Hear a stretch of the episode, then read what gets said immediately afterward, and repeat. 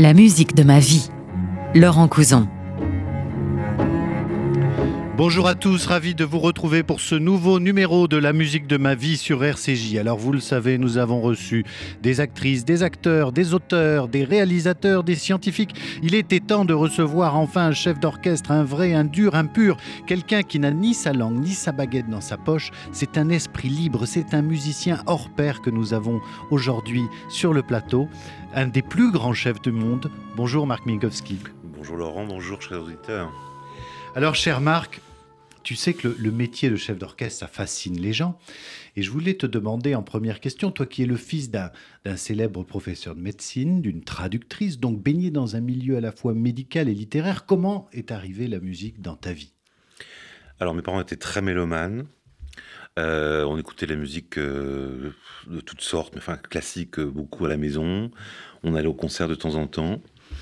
Euh, j'avais une grand-mère euh, violoniste euh, qui a eu une carrière fulgurante, mais toute petite à cause d'un accident. Donc la présence de la musique était très forte à la maison. Et puis j'ai eu la chance d'atterrir un, un, jour à l'école alsacienne. Et là, il y a eu une espèce de vocation qui s'est déclenchée grâce à un merveilleux professeur de musique euh, qui était aussi chef d'orchestre et qui avait fait des orchestres, deux orchestres dans l'école, un, début, un orchestre de débutants, un orchestre de, de, confirmés avec euh, des, jeunes et des professeurs. Et puis j'ai joué très vite dans l'orchestre, de la flûte avec d'abord du basson après.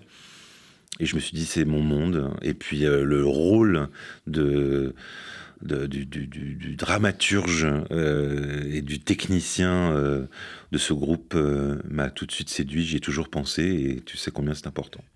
Et, et, tes parents, qui n'étaient pas d'un milieu musical, moi j'ai eu un peu la même histoire, comment ils voyaient le fait que tu veuilles venir, devenir un musicien professionnel? Ils n'étaient pas comme ses parents, attention, il faut trouver un métier sérieux Ils étaient très inquiets. Euh, parce que quand la musique a commencé, il n'y avait plus que ça dans ma vie. Et donc, euh, euh, j'ai commencé aussi à jouer professionnellement avant ma majorité.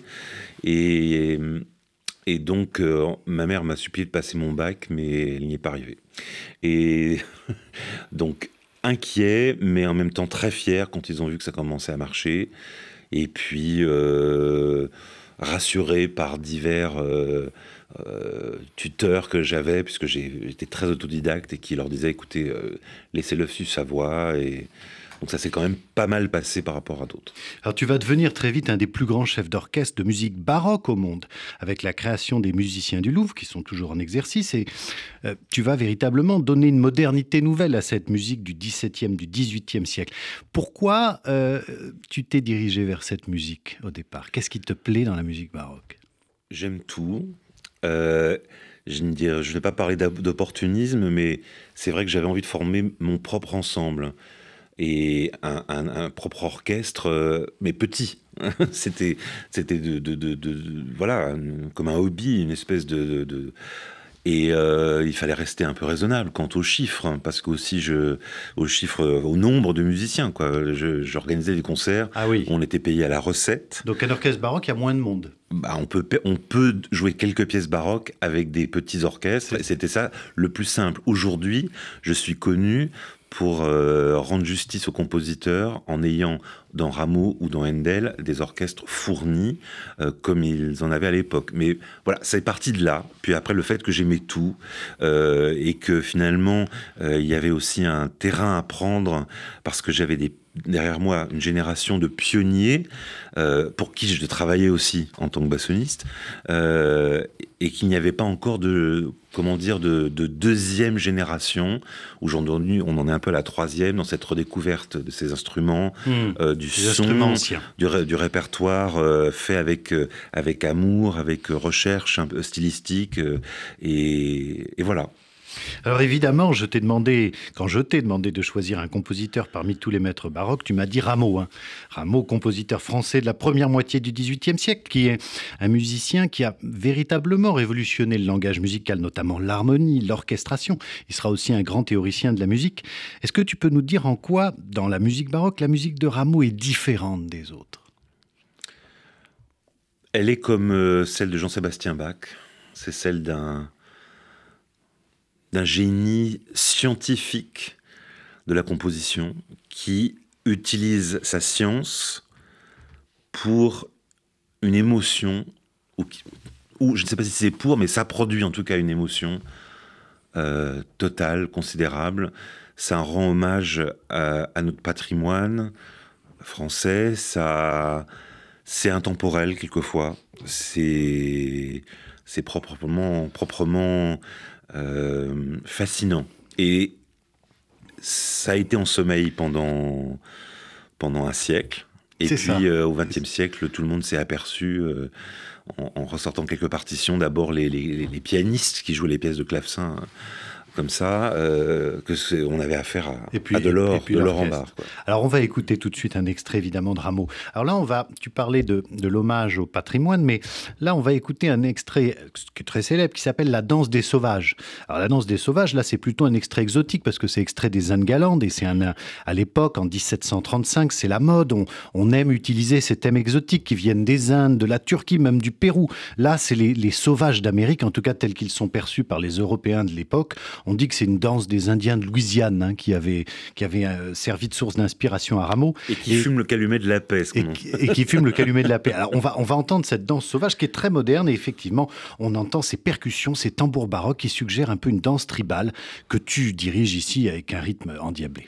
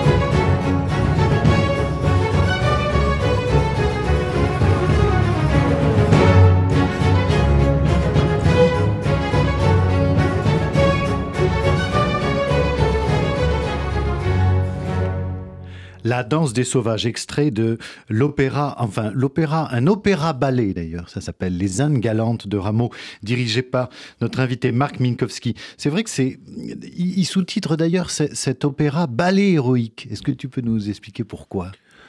Non mais c'est une série en fait de petits opéras. Chaque acte a son histoire, et euh, c'est l'époque où on a envie de montrer le, les passerelles entre les nations, l'ouverture de la France sur les nations différentes. Et c'est une euh, revue presque. C'est en quelque sorte. En quelque sorte. Ce sont comme des petits opéras collectionnés les uns aux autres avec des thèmes très poétiques, euh, des thèmes euh, aussi qui parlent de l'esclavage, euh, des différences de culture, d'ethnie. on peut en faire beaucoup de choses.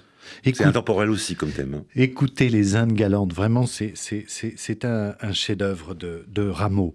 Alors l'œuvre suivante, c'est aussi un, un, moment de grâce musicale, je trouve, comme peut-être seul Rameau sait le faire à cette époque, parce que que je trouve cette ère d'une modernité harmonique incroyable. Trois siècles après, on écrit toujours ces marches harmoniques qu'on va entendre avec ces septièmes majeurs, ces neuvièmes, c'est-à-dire en fait des extensions d'accords que l'on va ensuite retrouver dans le jazz ou dans la comédie musicale.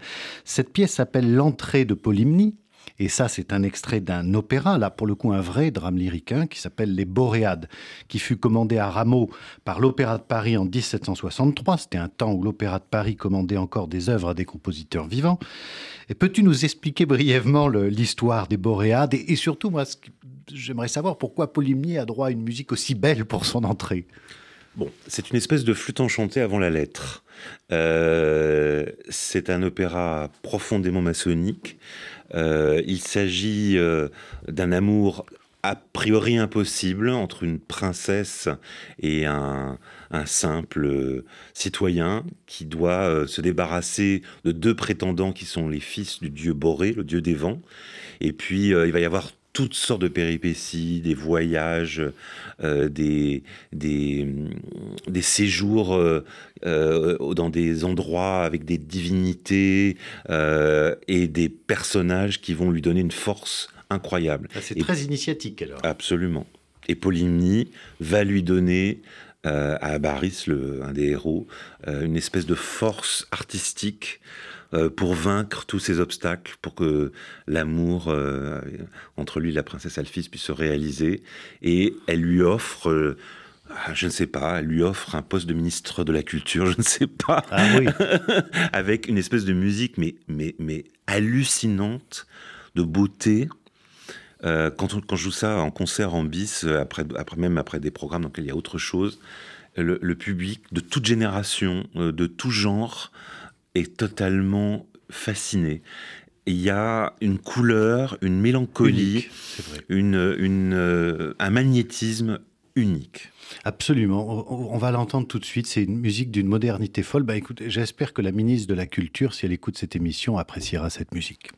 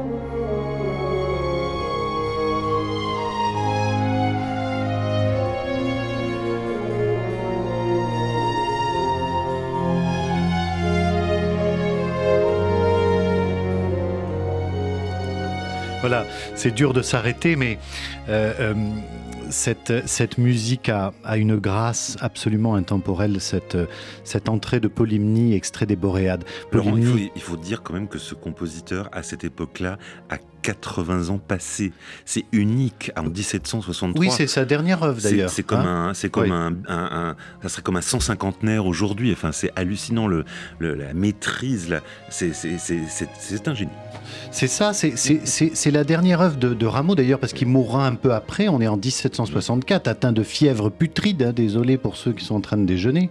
Mais la, musique de Rameau, elle, est plus que d'actualité. Et, c'est vrai qu'après une petite période où elle s'est fait un peu submerger par le classique, par le romantisme, euh, les grands compositeurs du début du XXe, notamment Ravel et Debussy, ont été fascinés par cette musique. On, comprend pourquoi, parce que ça ressemble finalement à leur musique, ces harmonies aussi.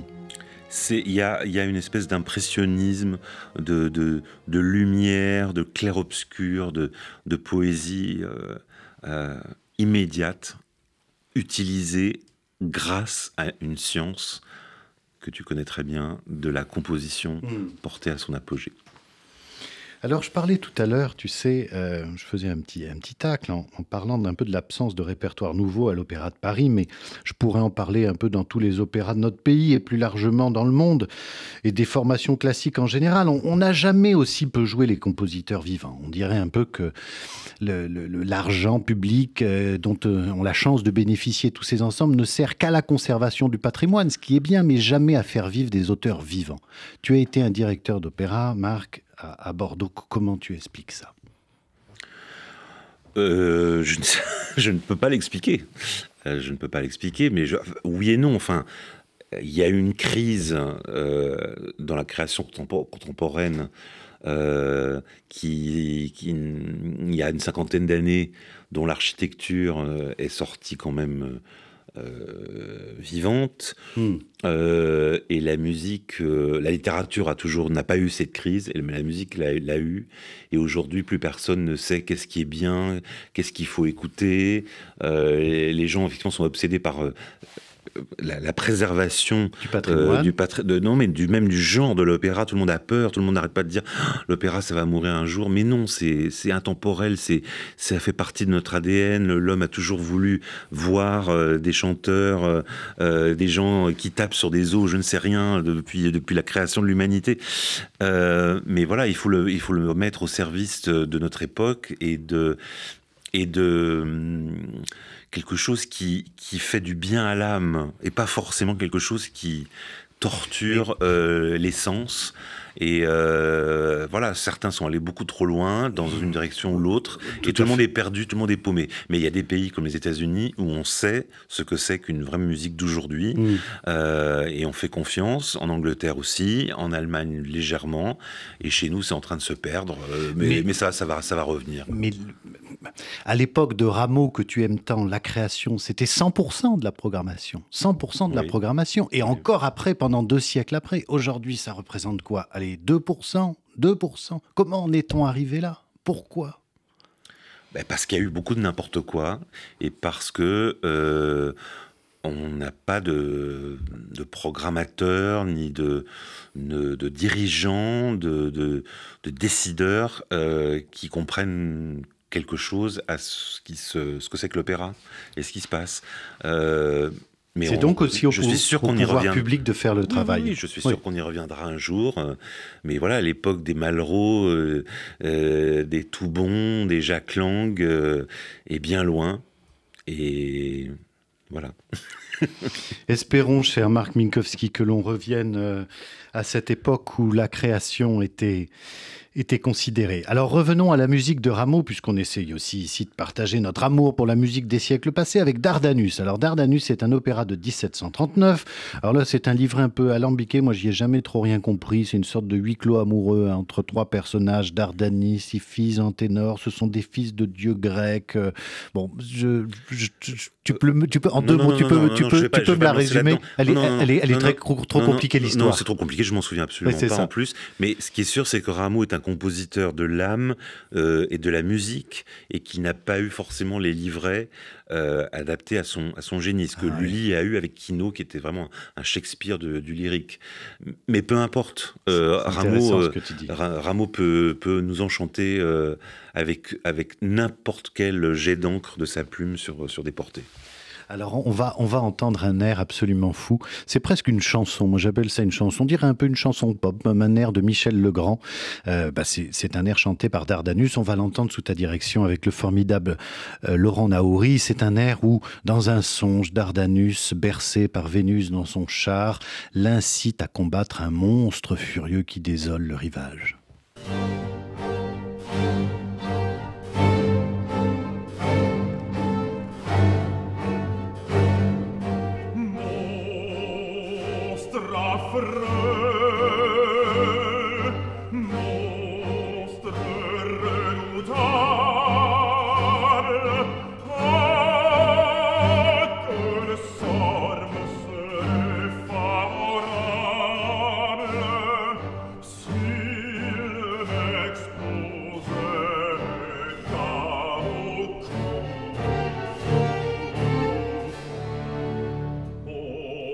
la fröhlichkeit